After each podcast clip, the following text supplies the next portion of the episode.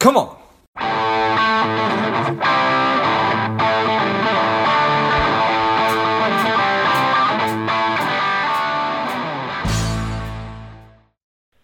Welcome to Lifeblood. This is George G, and the time is right. Welcome to today's guest, a strong and powerful Jen Berman. Jen, are you ready to do this? I am. All right. Jen is a JD. She is an MBA, a benefits compliance maven. She's a CEO of MZQ Consulting. They are the premier ACA reporting and benefits compliance boutique. I'm excited to have you on. Jen, tell us a little bit about your personal life, some more about your work, and why you do what you do. Oh, thank you. Um, so I am a wife and mom first and foremost. I have a uh, a wonderful 13 year old son named Jack and an 11 year old named Abby, um, who, you know, sort of are the reason I do everything that I do.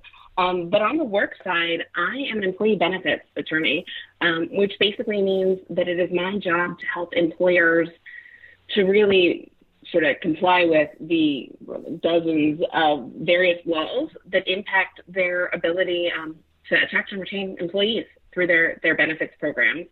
And we do that in lots of different ways. Um, my company, MZQ Consulting, helps with Affordable Care Act compliance and also a whole lot of um, different requirements, things like plan documents and, and government filings. Um, but most recently, the work that we have been doing has been um, in the area of mental health parity, um, which is very, very fulfilling because we are helping employers make sure their health plans are providing access to mental health care um, in ways that make sense and meet legal requirements. So, um, a lot going on uh, in the employee benefits world right now, and um, it's great because I get to help people every day. Yeah, I certainly appreciate that. And you are working to help people implement programs that make sense, but also do not run afoul of different laws. I bet that's a fine line. It can be certainly. So the, the employee benefits is a very, very heavily regulated industry, um, much more so than people tend to realize. Um, and that's because really employers are acting as fiduciaries when they set up benefit plans, which means um, it's their job to um, take on like a higher standard in helping to protect their employees. Um, and that's a little bit different than the traditional employment relationship and carries with it a whole lot of responsibility. Um, and so we are there to sort of help guide employers through what can be a really difficult maze sometimes. Yeah, I, I, appreciate that. Do you find yourself working and consulting with the actual employer themselves or the benefits provider, a little bit of both? Uh, I think it's a little bit of both. Um, so we definitely work very, very closely with um, providers and brokers and advisors in the space. They're typically um, the folks who, who come to us and bring us into the equation because that's you know that's the point of contact for employers. They go to they go to their advisors, their brokers to help guide them through everything having to do with their employee benefit plans. Um, but sometimes things get thorny, and and the employers really need us directly, and so um, we're lucky enough to be able to work sort of through those advisors and also directly with employers. Got it. And are are these laws and rules are they are they governed at the state level, federal, both? Uh, both is the short answer. Although most of them are federal, from my perspective. Um, so health insurance, when you when you when you're buying an insurance product, that is those are regulated at the state level. Um, but typically, the states are regulating the insurance companies themselves. Um, there's also this federal law called ERISA, which is the Employee Retirement Income Security Act. And it's from all the way back in 1974. Um, long before there was Enron, there were other crises along, you know, the people's pension plans. And the federal government got in on the act. And, and not just relative to retirement plans, um, which are kind of easy to wrap your head around, right? You've got other people's money, so you have to take care of it. Mm-hmm. Um, but also, really anything that you're providing to employees. So, their medical insurance, dental vision, life insurance, disability insurance, even pet insurance can be regulated by these federal rules in certain circumstances. Yeah, that certainly makes sense. All right. So, business is hard enough as it is. It is really hard to make a profit, and it's hard to then hire employees. And then all of a sudden, a vaccine or a, a, a pandemic hits, and then vaccines come on the scene, and then the government says not only are they here, but we're going to mandate that if you have more than XYZ employees, I think it's 100, that you have to that they have to get vaccinated or do weekly testing. I, I mean, I, I just I, I do not employ hundred plus people, but I mean, just the complexity of that, and and is it actually going to go into effect, and how do I handle it? You must get this question twenty four thousand times a day. I do indeed. It's been um, certainly the topic of the biggest topic of conversation for me, really, over the past couple of months, ever since the president announced it was coming in the beginning of September. And um, it's a doozy. Um, it's a doozy. Um, you know, we're not sure as we're as we're having this conversation yet um, if it'll actually go into effect. It's been challenged in the federal courts, um, so we're waiting to see what happens there. I think ultimately it's going to get to the Supreme Court, and they'll be the ones who decide. But in the meantime, employers really need to be acting to be in a position to comply with these rules. Uh, there's a very, very short timeline on them, um, and a lot that is being asked of employers. So you're absolutely right that ultimately the rule is, you know, you need to be vaccinated or tested on a weekly basis but there's a whole lot of detail. And honestly, you know, this is a place where the devil's in the detail. Mm-hmm. So one example of that is that employers, before you can do that, employers need to know if their employees are vaccinated at all. So, you know, that's step one, and that's required um, under the under the OSHA guidance by December 6th. And here's the thing about that: it's not as simple as just saying, "Hey, are you vaccinated?" Um, there is a requirement under the regulation. It's really an emergency temporary standard, but I don't worry about those level that level of detail. Um, that employers collect, you know, the vaccination status of their employees and actually the documentation of that vaccination status, so copies of cards or attestation under the penalty of perjury. Um, but this is an example of a place where other laws come into play too. So that's medical information. Right. And there's a whole set of rules governing privacy of medical information. It's actually not HIPAA, um, although you can, you know, most people think it's medical information HIPAA. These rules are under the Americans with Disabilities Act. But either way, there's a whole lot of guidance that needs to be kept in a separate location and needs to be confidential, and only certain folks in HR are allowed to see it. So employers don't typically collect high volumes of medical information from all of their employees. So when you think about something, you know, a law came out, they gave 30 days for employers to comply. And suddenly, if you think about, you know, a huge national employer, even one that's at, you know, 100 employees, think about the logistics of training management, collecting the information, keeping it confidential. It's not simple and it's ripe with opportunity for employers to get in trouble, particularly around something that's such a hot button issue in our society. Um, but people feel very, very strongly about vaccines in both directions. Um, and that just opens up a world of risk for employers and puts it squarely on their shoulders. Thanks a lot, government. my career, most of my day, saying, please don't shoot the messenger. It wasn't my idea, guys. Holy um, cow. Just the second yeah. the second order impacts of, of all of this. I mean, we can talk about we're not going to the second order impacts of COVID itself, but now my goodness, yeah, I've got a hundred employees that some are in the office and some are maybe they're all virtual, and now I need to collect actual documentation that they have been vaccinated, and I need to do that in a way. Is there an agreed upon way that that, that that happens, or am I just sort of doing best practices? And is there an agreed upon way where or place where I store this, or is it again just a best practice?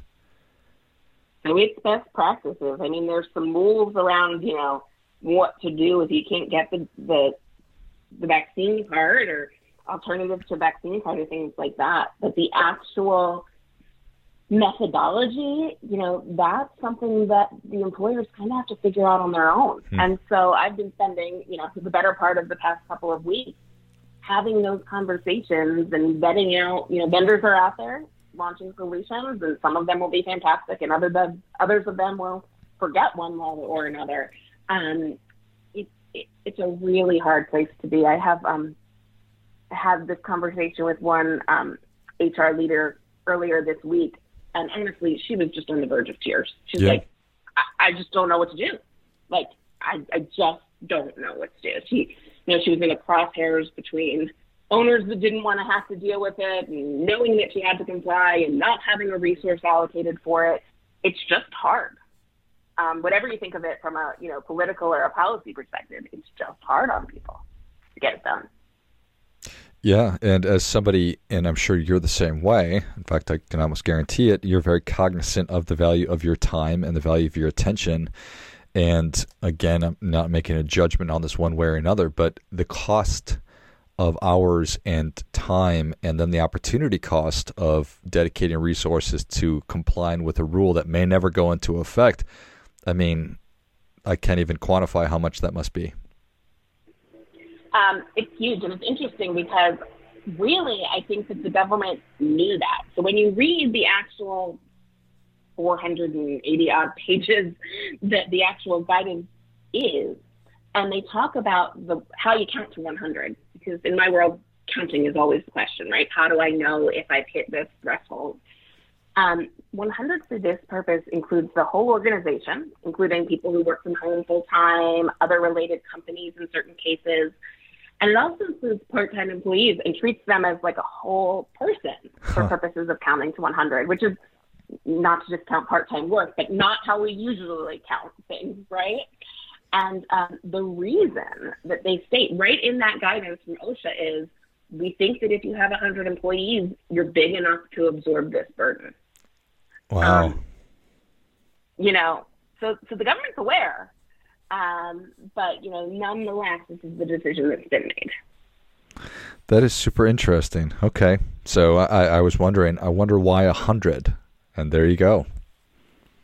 You know, and yeah. So and and the policy, you know, it's it's an interesting piece here, and I I, I want to take a minute because I think a lot of people are are sort of confused as to why this is happening and what the court case is all about and stuff like that. But the Biden administration has been pretty clear that their goal here is to get as many people vaccinated as possible.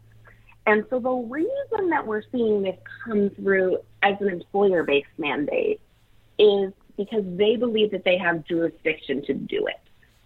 So, under our constitutional system, sort of the way that it's set up, the federal government only has powers that are expressly given to it. And all other powers belong at the state level. So, in order to do anything, the federal government has to find some nexus or some basis for coming to the conclusion that they're allowed to do something. And in this case, they're using their ability to regulate safety in the workplace as the argument as to why they're allowed to do this. And that's why it's landing on employers' shoulders. It's because it's something that the federal government is allowed to do, or something that the federal government believes they're allowed to do. And that's what this court case is really about is does the federal government actually have this power? So right now it's in the Fifth Circuit. There's also cases in other places in the country. As I mentioned earlier, it's probably going to get to the Supreme Court. But ultimately, the issue at play is can the federal government do this? And the reason that we're in this, you know, in this boat as opposed to a different version, like a federal vaccine mandate, is the federal government doesn't have the power under the United States Constitution to say everybody has to get vaccinated. Got it. How interesting. Okay. So law school moment, sorry. No, not at all. That's that's totally fascinating. Okay. So the government does not uh, clearly have the power to say all the citizens of the United States of America must be vaccinated. We are it's it's legally enforceable. So they looked at the different mechanisms potentially available or avenues to get as many people vaccinated, and they said, okay, you know, a really large chunk of the American population is employed at an organization that has 100 or more employees. Can we mandate it that way? And they've decided that the answer to that question is yes. And now that's going to be adjudicated um, potentially all the way up to the Supreme Court. Exactly. And there's another one. The other the other vaccine mandate is for healthcare providers and government contractors. That mandate is based on um, federal funding. So those two are about basically the federal government is saying federal contractors or people who get lots of money through Medicare, um, we're just not going to pay you any money unless you make all your employees get vaccinated. Hmm. So that's also going through the the OSHA route, or this is separate. That's separate from OSHA. That's just another vaccine mandate that's in place um, that governs anybody who works for any company that gets federal dollars through federal contracting. There's, it's more complicated than that, but go with it. Um, yeah. Or anybody who gets any dollars through Medicare. Wow. Okay. Basically, what they said is employers, we're just not going to pay you unless you do this. Got it. Okay. And has has has that gone into effect? Uh, it's going to go into effect on the same timeline as the OSHA stuff at this point. Ah, so that so, could be that could also so. be challenged. It could be. I think that that one's probably a little stronger from a legal standpoint. Um, but it'll be interesting to see how all of this plays out in the court. Got it. Okay, interesting. Huh. So, in just the last couple of minutes that we have, your your advice or quick counsel to to employers to HR folks who are, who are listening to this? Um, you don't have time to wait and see what happens in the courts, unfortunately. Um, so it's really, really important that you prepare to do this. I can't sit here and tell you for sure one way or the other if this is ever going to go into effect. Um, but what I can tell you is right now it's sort of the middle of November. We have a you know holiday, one that comes every year at the end of November coming up, and the compliance deadline, the first compliance deadline under this rule is December sixth. Um, so whether this ultimately goes into effect or not is a question mark. Um, but you gotta be working on this right now. Um, there's really just no other choice. There's really significant penalties um, for not doing this um, on the order of a little over $13,000 per violation. This could be every employee in this case, um, or $136,000 per willful violation if you just ignore the thing. Um, so whether you like it or not, and whether you think the courts are going to do it or not, um, or stop it or not, uh, please, please, please be planning. Hmm. Nice. All right, and to get resources for how in the world to actually make that happen, where where can they get that? I want shameless plugs. Um, you want shameless plugs? Okay. Well, um, shameless plug for, for myself. Uh, we are MZQ Consulting, um, and we're available at mzqconsulting.com. Um, we've got resources for all sorts of employee benefits compliance related needs there. Um, less shameless but equally helpful is there's a lot of materials on the OSHA website for this. Um, and you know, there's a policy requirement and a um, a notice requirement, and the federal government did put out um, resources on that for for employers. So um, another good place to go, certainly. Yeah, I don't know very much about what the OSHA website looks like, but I bet that they're awesome at policy requirements and notice requirements. So. Oh, you know, it's their wheelhouse, that's for sure. I love it. Well, Jen, thank you so much for coming on. Uh, give us the website one more time. It is MZQ, like Mary Zebra Queen, MZQconsulting.com. Love it. Well, if you enjoyed this as much as I did, show Jen your appreciation and share today's show with a friend who also appreciates good ideas. Go to mzqconsulting.com and check out the great resources that Jen and her firm have to offer. And I think that we will try to get this show out ASAP. So, um, we will just wait to see what happens. But even moving forward, whether it goes through or it doesn't, um, just knowing where you can find great resources is always a helpful thing. Thanks again, Jen. Thank you. And until next time, keep fighting the good fight. We are all in this together.